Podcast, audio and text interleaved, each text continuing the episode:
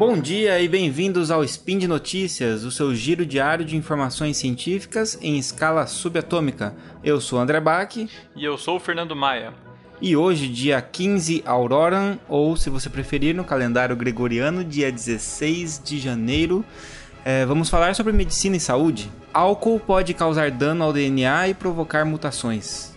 Blockchain pode revolucionar a saúde nos próximos anos. Ibuprofeno pode alterar a fisiologia dos testículos e talvez influenciar a fertilidade masculina.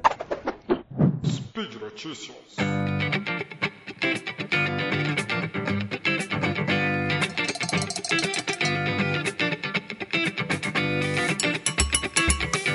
Bom, dia 3 de janeiro, agora bem recente, é, saiu um artigo na Nature dizendo que o álcool pode, poderia causar danos ao DNA e provocar mutações, que é um artigo bastante impactante dado ao grande consumo de álcool que a gente tem na nossa população, né?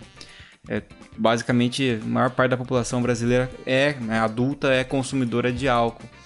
E, e, o estudo que eles fizeram, na verdade, foi para mostrar que é, não é o álcool em si que causa esse dano, mas o subproduto do álcool quando ele é metabolizado no nosso organismo, né? Então quando você bebe lá o seu sua bebidinha, seja cerveja, seja um destilado, o que for, a, aquele álcool que está ali dentro, ele precisa ser convertido para depois ser eliminado do seu organismo.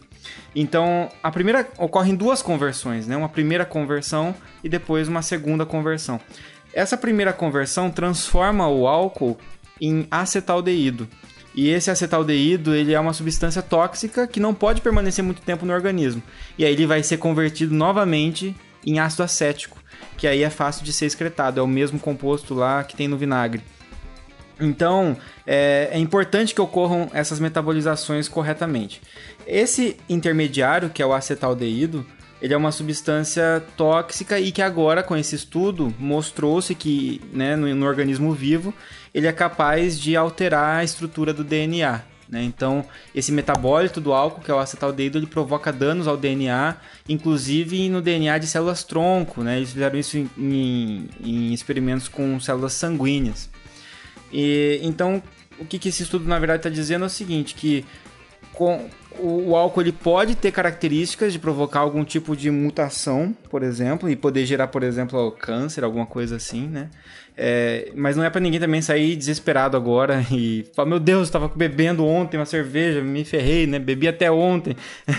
não é bem assim. Mas o que, ele, o que ele mostra é que você deve tomar um certo cuidado com o excesso do consumo, porque o excesso do consumo, aquele, aquela sensação de ressaca, aquela sensação de dor de cabeça, né? Muitas vezes o próprio rubor e, e náusea, tudo isso é, são sintomas da intoxicação por acetaldeído, que é esse composto intermediário, né? Só que nós temos uma enzima que é capaz de transformar o acetaldeído em ácido acético. Só que se eu exagero na bebida de uma vez, grandes quantidades de uma vez só, eu acabo sobrecarregando o organismo.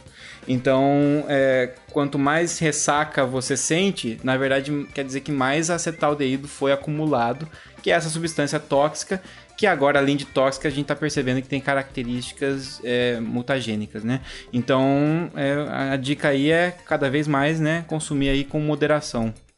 É, fique, fique, tranquilo aí, o nosso ouvinte, até porque existem outras pesquisas que falam que o consumo moderado e baixo de álcool também é bom para a saúde comparado com as pessoas que não consomem. Então não é pra gente deixar de consumir, mas consumir em quantidade cada vez menor. Exatamente. O problema aí tá no acúmulo, é, o excesso, né? Sobrecarregar o organismo. A notícia agora: blockchain pode revolucionar a saúde nos próximos anos. Essa notícia saiu em agosto de 2016 numa conferência sobre Big Data. Para quem já segue o Deviante aí no feed, já viu que saiu um SciCast número 228, lançado no final do ano passado sobre blockchain. Eu não vou me aprofundar muito, mas só para dar uma intro em quem não ouviu muito bem esse podcast.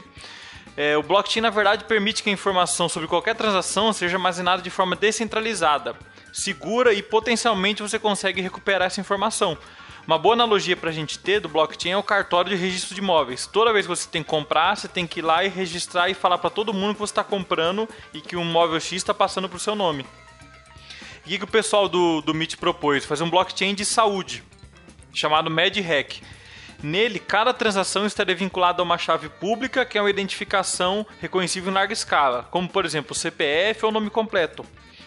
Mas como acontecer a, a remuneração, que também existe no, no blockchain? A remuneração, assim como no caso do Bitcoin, seria produto da mineração dessa, dessa informação. E para o MedHack, o valor dessa o valor da moeda estaria no, compartilhamento, no compartilhamento de informações populacionais anonimizadas entre os mineradores. Ou seja, essas informações estariam transitando ficariam anônimas nesse banco de dados público. E quem poderia ter interesse nesse dado anônimo que estaria transitando nessa rede? Sistema público, segurador, universidade, indústria farmacêutica. E isso, na verdade, não teria nenhum custo para o usuário de saúde, já que o paciente está, de certa forma, é, usando pagando essa plataforma com a mineração dos próprios dados. E como funcionaria esse modelo na prática? No modelo de saúde em blockchain, ao realizar toda vez que o, paciente for realizar um exame, no consultório, no laboratório, qualquer lugar, esse paciente ia compartilhar sua chave pública, que seria o CPF ou outra informação, com o prestador de serviço. E esse prestador ia enviar para essa chave pública, somando com outras informações pré-existentes. Isso facilitaria muito, principalmente, a colocar doença para poder fazer inquéritos epidemiológicos e fazer alguns avanços epidemiológicos, já que você impediria com que, por exemplo, algumas doenças fossem notificação compulsória. Sendo que, na verdade, toda doença você notificar ia entrar nesse sistema. Tudo seria compulsório, basicamente. Tudo né? seria compulsório, tudo estaria dentro do sistema. E, o, e a pessoa poderia ter autonomia de colocar o que ela quer ou não, que eles propõem, na verdade, nesse, nessa plataforma, de colocar o que ela quer ou não que seja público já que as pessoas podem usar isso para poder cruzar. E além de tudo, ia, fascinar, ia facilitar acompanhamento vacinal, já que com isso você conseguiria gerenciar estoque da maneira mais fácil, não deixar a vacina vencer ou comprar vacina de mais, comprar vacina de menos. Ia facilitar bastante. Na verdade, assim, não existe nada, pelo que eu investiguei, não existe nada ainda na prática, mas é uma ideia que eles têm de usar o blockchain para a saúde. Bem interessante, né? Uma forma de você alimentar um banco de dados, digamos assim, né? De uma forma muito mais rápida, ganhar muito mais informação em menos tempo, né? Uhum. Com certeza, ia conseguir cruzar mais dados e chegar a conclusões epidemiológicas muito mais rápido do que a gente chega hoje, principalmente no Brasil. Uhum. Bem interessante esse conceito, é bem novo para mim. Não conhecia nem o nome blockchain praticamente, é tinha ouvido falar assim. Escutem o SciCast 228, ficou muito legal o pessoal falando sobre blockchain. Bom, então a, a, última notícia de hoje é sobre ibuprofeno, um analgésico e anti-inflamatório muito utilizado. O ibuprofeno ele é um anti-inflamatório relativamente leve, né? É, inclusive de uso pediátrico. Então, é, é o Alivium, né, o nome comercial. E saiu um estudo mostrando agora, no, em dia 31 de agosto, né, o último dia do, do ano passado, é, saiu na, na revista Proceedings of National Academy of Sciences of United, United States of America, né?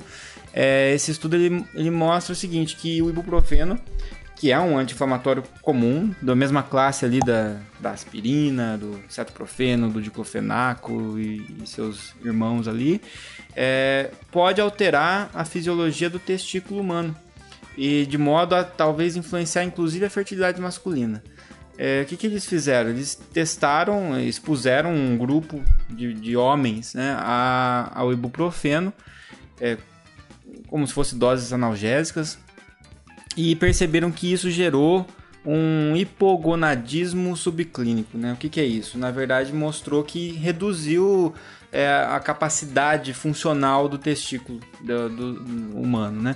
Isso alterou a, a capacidade do, das células de Leydig e células de Sertoli.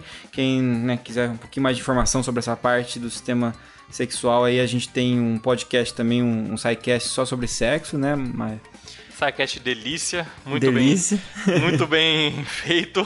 É, exatamente. E nesse cast tem bastante informação sobre essas, é, sobre essas células, né? Leydig e Sertoli. São células importantes no sistema reprodutor masculino, é, tanto para a síntese de testosterona quanto para a formação dos espermatozoides. Ou seja, houve uma, uma supressão né, nessa, na função dessas células, mostrando que o ibuprofeno pode alterar então o sistema endócrino Hoje em dia está muito em alta esse termo, né? Um desregulador endócrino, né?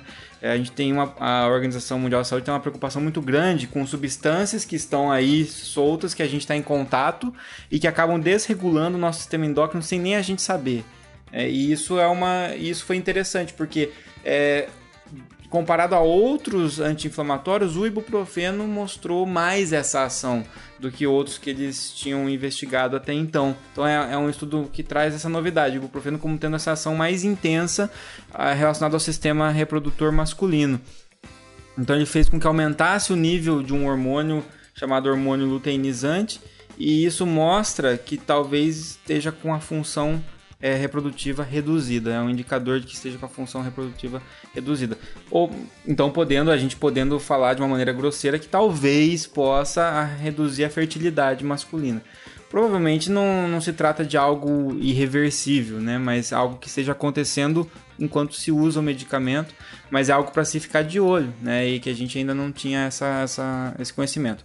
O que a gente não sabe ainda é fazer a ligação do mecanismo de ação do ibuprofeno com isso, né? Afinal de contas, o ibuprofeno ele altera a formação de prostaglandinas e etc., que são substâncias relacionadas com a homeostase e com processos infecciosos, mas é, a gente ainda não sabe fazer a ligação dessa supressão de prostaglandinas com o sistema endócrino. Talvez tenha ligação, talvez não tenha. É, se o ouvinte soubesse tanto de droga que tem, que a gente usa, que a gente não sabe como é que funciona. Exatamente, né? A gente pensa que só porque a gente usa, a gente conhece tudo sobre ela, né? Quem quiser mais informação, ouve lá o SciCast de farmacologia. Exatamente. Então, é uma, também, mais uma vez, não é para você nunca mais tomar o seu ibuprofeno quando o seu médico prescrever. Mas é, é algo pra gente estudar cada vez mais, né? Até porque, como é uma droga antitérmica e analgésica, né? Então a gente usa, termina usando por muito pouco tempo. Isso. Então não vai te deixar infértil, pode ficar Isso, tranquilo. O que, o, o que o Maia citou é, esse, é importantíssimo. O estudo mostrou que o uso crônico desse tipo de substância, ficar tomando, isso é um alerta, na verdade mais importante ainda, para que você não fique consumindo um anti-inflamatório por muito tempo por conta própria. É, e que você procure o médico para resolução do seu problema, da sua dor, da sua febre. Se você tomou ali dois, três dias ali e não está resolvendo o teu problema, tem algo aí a mais para ser resolvido. Então foi isso, gente, o nosso, o nosso spin de hoje. Deixa aí os seus comentários, o que, que vocês acharam, né? Se vocês têm outras informações semelhantes, interessantes para discutir com a gente. Se você quiser, você pode mandar também um e-mail para o contato arroba é, e você também pode é, nos ajudar a manter essa, essa plataforma que é o Deviante aí cada vez mais produzindo conteúdo, participando como patrão, né, ou patrono do, do site e aí você tem os links para você poder contribuir. Beleza? É isso aí e até amanhã.